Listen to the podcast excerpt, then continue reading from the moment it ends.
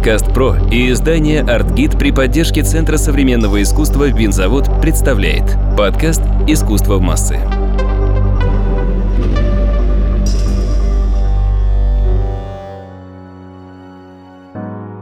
Привет! С вами подкаст «Искусство в массы» и я его ведущая, главный редактор издания по искусству «Артгид» Мария Кравцова. Сегодня мы продолжим обсуждать современные музеи, но сделаем шаг в сторону от музеев современного искусства и поговорим о знаменитом Парижском музее Арсе. Музей, коллекция которого показывает искусство и художественные процессы XIX и начала XX веков. И мне очень приятно представить нашим слушателям сотрудницу Арсе Сурью Садакову. Здравствуйте, Сурья. Здравствуйте, Мария. Существует определенный стереотип, связанный с тем, что за формирование новых музейных и выставочных стратегий скорее отвечают музеи современного искусства. Они чаще идут на эксперимент, все время находятся в поисках нового, а уже потом, через какое-то время, их находки интегрируются в практику и других музеев. Но я хочу подчеркнуть, что это все-таки стереотип и попросить вас рассказать о вкладе именно музея Арсе в современные музейные практики. Музей Арсе, как вы знаете, появился случайно. В французской истории много знает случайностей, которые позволили свершиться большим таким творением, не побоюсь этого слова. И музей Арсе появился благодаря бывшему директору, на тот момент бывшему директору Лувра Мишелю Лаклоту, который как раз и боялся обновления исторического квартала Сен-Жермена, где сегодня находится музей Арсе, и боялся, что на месте старого заброшенного вокзала Арсе снова вырастет центр Помпиду. Он приложил все усилия, чтобы доказать Министерству культуры и президенту Франции Жескар Дестену на тот момент, э, чье имя, собственно говоря, сегодня и носит музей, доказать необходимость создания музея XIX века. На тот момент, когда шли эти разговоры, это была весьма болезненная тема для Франции, потому что благодаря Ганкурам, благодаря коллекционерам 19 и начала 20 века Франция вновь полюбила 18 и с некоторым пренебрежением относилась к 19 веку и к искусству 19 века, полагая его вторичным по сравнению с 18. В то же время многие историки искусства, в том числе э, Мишель Лаклот, э, придерживались совершенно иного мнения, полагая, что как раз XIX век и открыл путь современному искусству без э, Курбе, Делакруа и дальше можно перечислять все имена, не состоялись бы все те глобальные тектонические сдвиги в французском искусстве, которые произошли во второй половине XIX века. Поэтому для Лаклота своего рода этот музей был не просто отделом Лувра, да, который, с одной стороны, поможет разгрузить уже чересчур загруженные помещения Лувра, но и своего рода таким предисловием к современному искусству, потому что на тот момент, а мы сейчас говорим о начале 70-х годов 20 века, в Париже был уже центр Помпиду или готовился к открытию, но в любом случае уже был музей современного искусства и был Лувр.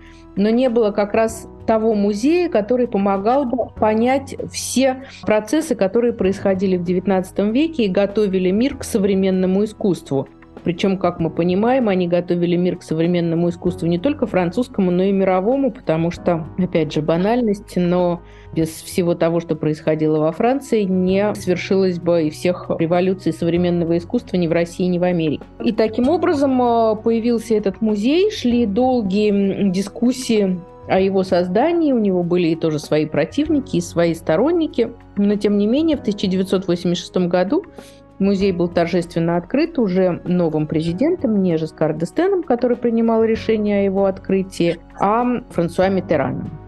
Строительству, кстати, этого музея. Здесь тоже надо сказать о том, что все-таки классические музейщики пошли на компромисс, потому что для создания внутренности музея, всей музейной сценографии был привлечен современный итальянский архитектор, и архитектура на тот момент, она сегодня может выглядеть немножечко поблекшей, потому что спустя 40 лет некоторые вещи нам кажутся уже слегка демоде, на тот момент они были абсолютно такими прорывными э, с точки зрения музейной сценографии, с учетом э, использования различного камня. Отсутствие типичных перегородок. Это сегодня мы видим уже в музее типичные перегородки музейные. На тот момент прямо на камне вешали живопись. То есть, опять же, на тот момент этот музей был абсолютно таким революционным явлением, с учетом того, что появились музейные залы в архитектуре, не приспособленные для этого, Таким образом, шло приспособление этих помещений к музейному пространству, как была решена сценография,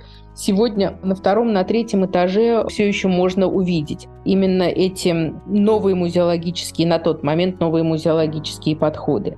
Опять же, этот музей открывался не картинами, а скульптурами, что до сих пор видно в сценографии музея. Когда вы ходите в музей Арсе, вы видите именно скульптуры. Это было такое ноу-хау на тот момент одной из дам, которая была и стояла у истоков этого музея, была одной из соратниц Лаклота и известной дамой в хранительском мире Ан Танжо. Именно ей принадлежит идея сделать на центральной оси этого музея такую историческую ретроспективу скульптуры XIX века. На всякий случай я проясню для наших читателей следующие вещи. Произведения, которые сегодня экспонируются в музее Ассе, когда-то были частью коллекции Лувра.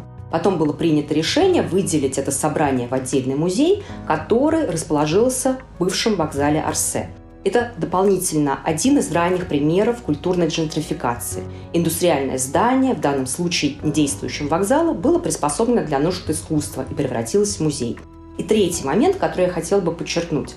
В экспозиции этого нового музея изначально был сделан акцент на скульптуру. То есть показано, что эволюция художественного языка в XIX и начале XX века шла не только через эволюцию живописи. И это тоже стало своеобразным прорывом. И когда вы сегодня заходите в Арсе, то видите аллею скульптуры. По правую руку располагаются залы академической живописи, а по левую – ранний модернизм. То есть работы тех художников, которые совершили ту самую символическую революцию, которая сделала и нас самих, искусство современным. Курбе, Мане и так далее. Мане чуть дальше потом появляется. На тот момент там были Курбе, Мие и, и Домье. Сегодня немножко расширена экспозиция, потому что на протяжении 40 лет своей жизни музей все-таки прислушивается к зрителям. И тот музейный замысел, который был у создателей музея, тем не менее, не совсем э, правильный месседж получила публика. В массовом сознании музей Арсе – это музей импрессионистов – люди идут смотреть импрессионистов. С точки зрения музейного сообщества, и когда этот музей создавался, это был музей именно XIX века. За основу был взят 848 год и все искусство, которое создавалось после этого. Чуть-чуть до этого момента и в основном начиная с 848 года. Но месседж этот, как я повторяю, был не совсем правильно передан публике. Поэтому до сих пор люди приходят в музей импрессионизма. И для того, чтобы не разочаровывать публику, для того, чтобы люди, когда приходят на первый этаж музея, видят огромное количество и салонной живописи, и прекрасных работ Курбе, и потрясающие собрания произведений Миена, тем не менее, они немножечко пугаются этого, потому что они пришли и видят не то, зачем они пришли, а для того, чтобы прийти к Мане, им надо пройти пять этажей, чтобы оказаться перед руанскими соборами, условно говоря. Поэтому по желанию публики, если можно так сказать, для того, чтобы не разочаровывать публику, на первом этаже появились несколько работ Мане, появились залы Сезана, но это уже такие позднейшие наслоения жизни музея.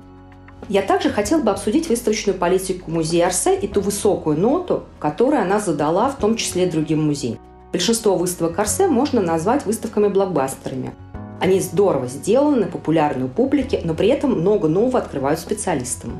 На самом деле выставки блокбастеры, если не считая небольшого количества британских выставок XIX века и не уходя в далекую глубь выставочных процессов, не вдаваясь в подробности парижского салона, который всегда привлекал публику, а именно выставка как спектакль, да, как массовое действие. Оно появилось, конечно же, во Франции и появилось в 30-е годы Первая выставка «Миллионник» прошла в Париже в 1937 году, и это была выставка Рубенса. Именно в 30-е годы, опять же, прошли две выставки блокбастеры французские. Одна посвященная Жорж де Латуру, другая так называемая выставка новой реальности. И я все время говорю, что нет искусства без людей, и за каждыми событиями стоят люди. Так вот, одним из таких создателей выставок блокбастеров был Шарль Стерлинг, один из хранителей Лувра и выставочным куратором, один из первых выставочных кураторов. Собственно говоря, он и создал вот эти две выставки Жоржа Делятура и «Новые реальности». Как раз эти выставки попали, если можно так сказать, на молодость Андре Малеро, который после войны стал первым французским министром культуры. Малеро был близок, в принципе, все визуальное искусство ему было близко. Мы помним его «Голоса безмолвия», мы помним его «Воображаемый музей». И он же среди самых разных направлений, как он развивал культуру французскую, он как раз хотел развивать большие выставки. В то время не было слова блокбастеры, но было слово популярные. И вот такие народные выставки он хотел развивать, и практически это дело было поручено сначала музейному объединению Франции, РМН, то, что мы знаем, и наступила эра развития вот этих огромных-огромных выставок. Но, как мы понимаем, огромные выставки могут создаваться исключительно в сотрудничестве с разными музеями, не только своей страны, но и разных музеев мира. И они требуют большого межмузейного обмена. В 1967 году на пост руководителя этого самого РМН объединения музейного была поставлена дама, которую звали Ирен Бизо, она не так давно умерла. Вот она как раз начала развитие этого межмузейного сотрудничества создав в 1992 году, поняв, что оно возможно исключительно, когда есть человеческие связи. Мы все время возвращаемся к человеческому фактору и к весьма персонифицированному процессу. И ей в 1992 году пришла мысль в голову создать такой закрытый клуб директоров музея.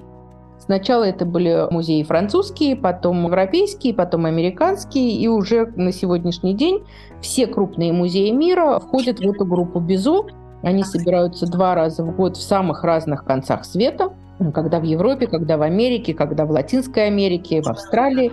Это каждый раз оговаривается, в каком из следующих мест э, произойдет эта встреча. И, собственно говоря, это группа Безов, в которую входит, если я не ошибаюсь, около 40 музеев мира. Они, собственно, и определяют выставочную стратегию. Они были созданы для определения выставочной стратегии, а потом они уже стали определять и, в принципе, музейную стратегию музейного развития мирового на базе именно вот этой группы Бизо, которая была создана, как я говорю, в 92 году, 14 или в 13 я здесь могу немножко ошибаться. Директор, такой выдающийся, интересный, противоречивый директор Арсе Гико Жваль, человек весьма неординарный, талантливый, столь же и скандальный, создал внутреннюю такую группу, которая называется «Клуб 19», посвящена всем французским музеям, где хранятся произведения 19 века.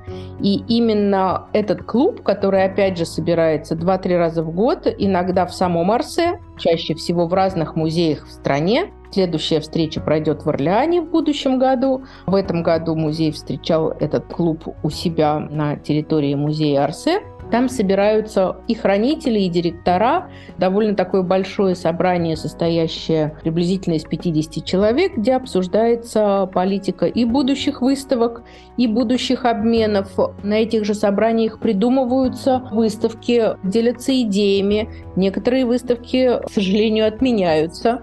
Но, тем не менее, вся стратегия выставочная на ближайшие 3, 4, 5 лет, она обсуждается в этом клубе 19. Там же обсуждаются процессы реставрации произведений, как я говорю, обменов, дальнейшего развития коллекций музея.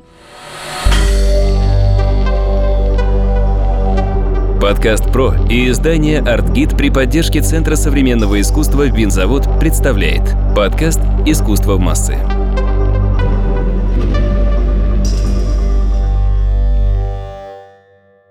Сколько музеев состоит в клубе 19? Во Франции огромное количество музеев, и почти у всех у них выдающиеся коллекции. Получается, что в клуб входят сотни членов. Но так как это только музей я с вами абсолютно согласна, что провинциальные французские музеи, несмотря на то, что слово «провинциальное» звучит пежоративно, в данном случае это не соответствует действительности, потому что коллекции музейные в даже самом маленьком городе Франции, они поражают и своим богатством, и качеством. Провинциальные музеи в данном случае не являются синонимом неинтересных музеев. Во Франции нет ни одного неинтересного музея, даже самого маленького. Я в своей жизни, к сожалению, никогда не была в Лиле, и во время этой встречи 19-го был э, директор музея Лиля, и мы с ним обсуждали, за сколько часов можно обойти их музей. И он говорит, если вы собираетесь приехать в Лиль с утра до вечера, даже не пробуйте понять маленькую долю этого музея. Чтобы что-то понять об этом музее, надо как минимум провести в нем два дня по пять часов. Это просто чтобы понимать коллекции того или иного городского музея. Да? Я понимаю, что Лиль – это не самый маленький город на свете. В Лиле происходили огромные художественные процессы. Он тесно был связан с фламандским искусством, этот город и так далее, и так далее. Но даже в самом маленьком французском городке вы найдете необычайнейшие шедевры самого разного искусства. Когда мы говорим о том, что здесь нет сотен музеев в этой группе, туда входят именно музеи, в которых хранится богатые коллекции XIX века и главным образом модернистского искусства. Можете назвать основные музеи? Это Марсельские музеи, это музей Аячо, это музей Орлеана, это, например, музей Мариса Дени в Сен-Жермен-Анле. Это нормандские музеи, очень многие нормандские музеи, например, музей Гавра или музей Анфлера, Руанский музей. Таких музеев, как я говорю, порядка 40. Угу. В каждом так или иначе присутствуют внушительные. Это не то, что музеи, в которых одна или две вещи – это музеи, в которых присутствуют внушительные коллекции модернистского искусства до 1914 года. Как я говорю, Гаврский музей. Мы мало знаем Гаврский музей, в котором одна из богатейших коллекций импрессионизма. Э, в Руанский музей, например, один из крупнейших коллекционеров импрессионизма, Депо, передал еще в самом начале 20 века более 300 вещей своей коллекции. И это уникальнейшая, интереснейшая коллекция.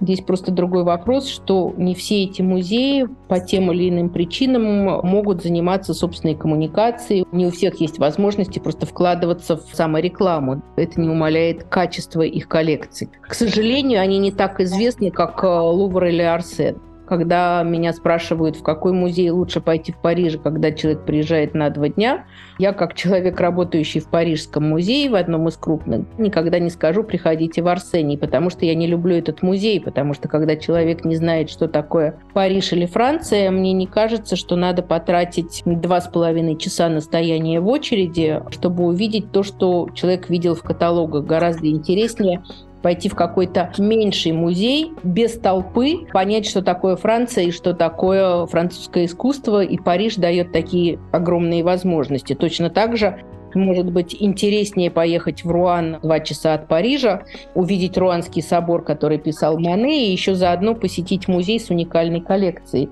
Просто каждый турист пытается пройти протоптанными стопами, но поездка в маленький городок в двух-трех часах от Парижа может подарить меньше впечатлений, чем стояние в очереди в большой музей. Вы говорили о том, что клуб 19 встречается несколько раз в год, чтобы разработать совместные стратегии. Вы могли бы уточнить, о каких стратегиях конкретно идет речь? Что конкретно обсуждается? Стратегия заключается в том, что пытаются вместе в общей дискуссии выработать общую выставочную стратегию таким образом, чтобы не было повторяющихся выставок, да, которые одни дублируют другие. Вместо этого музеи объединяют усилия, чтобы создать одну большую интересную выставку, но которая может путешествовать из одного музея в другой. Ищутся новые идеи, обсуждаются какие-то круглые даты. Да? Сейчас, как мы знаем, не за горами 150-летний юбилей э, первой импрессионистической выставки. И продумывается, каким образом будет отмечаться это событие важнейшее пытаются понять, чтобы не было пересечений в запросах на вещи и на произведения для тех или иных выставок, чтобы были соблюдены общие интересы и чтобы максимально своим коллегам выдать на выставке те вещи, которые те запрашивают. Пытаются понять и сделать настоящий план выставок, не обсуждать, что там откроется через полгода, и в ППХ пытаться собрать какие-то произведения для выставки. Выбираются как раз даты, кандидаты наиболее удобные и приемлемые для путешествия вещей. Совместно обсуждаются состояние произведений и необходимость их реставрации. Необходимость или необходимость созыва реставрационного совета совместными усилиями разных музеев или достаточно только того реставрационного центра национального, который находится в Лувре и практически является главным для всех музеев Франции. Этот клуб 19, да, если мы говорим о группе Безу, она создана для создания международной стратегии, он создан для того, чтобы именно децентрализовать музейную французскую жизнь. Как мы знаем, вся французская жизнь очень централизована. Для этого многие монархи трудились, чтобы вся жизнь сосредотачивалась в Париже последние 50-60 лет ее пытаются децентрализовать, сделать доступное искусство в различных регионах. Вот этот клуб 19 создан именно для такой децентрализации, для того, чтобы региональные музеи могли создавать выставки не хуже тех, которые представлены в Париже, для того, чтобы люди могли, не удаляясь от своего дома, иметь то же качество культурной жизни, которое они могли бы иметь, если бы они жили или приезжали регулярно в Париж. Поэтому в данном случае Арсе делает все возможное с учетом его совершенно бесконечных коллекций, которые пополняются постоянно, именно дать возможность региональным музеям представлять все то богатство музейное, не чтобы эти произведения исключительно находились в хранении, а чтобы они были представлены на постоянной основе публике. Так, например, по французским музеям сейчас путешествует собрание графики музея Арсе.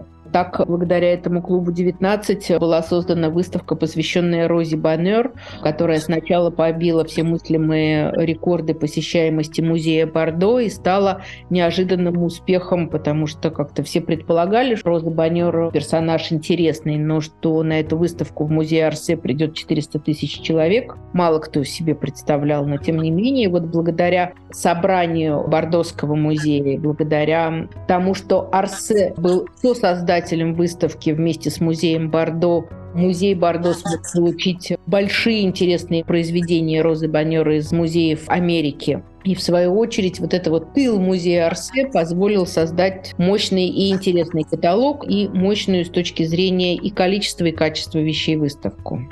Большое спасибо. В студии подкаста «Искусство в массы» сегодня была сотрудница музея Арсе в Париже Сурья Садекова. И мы говорили о новых музейных стратегиях, о плодотворном межмузейном сотрудничестве и о том, как один большой музей может объединять вокруг себя многие другие. Сурья, спасибо большое. Спасибо вам, Мария. Дорогие слушатели, до новых встреч.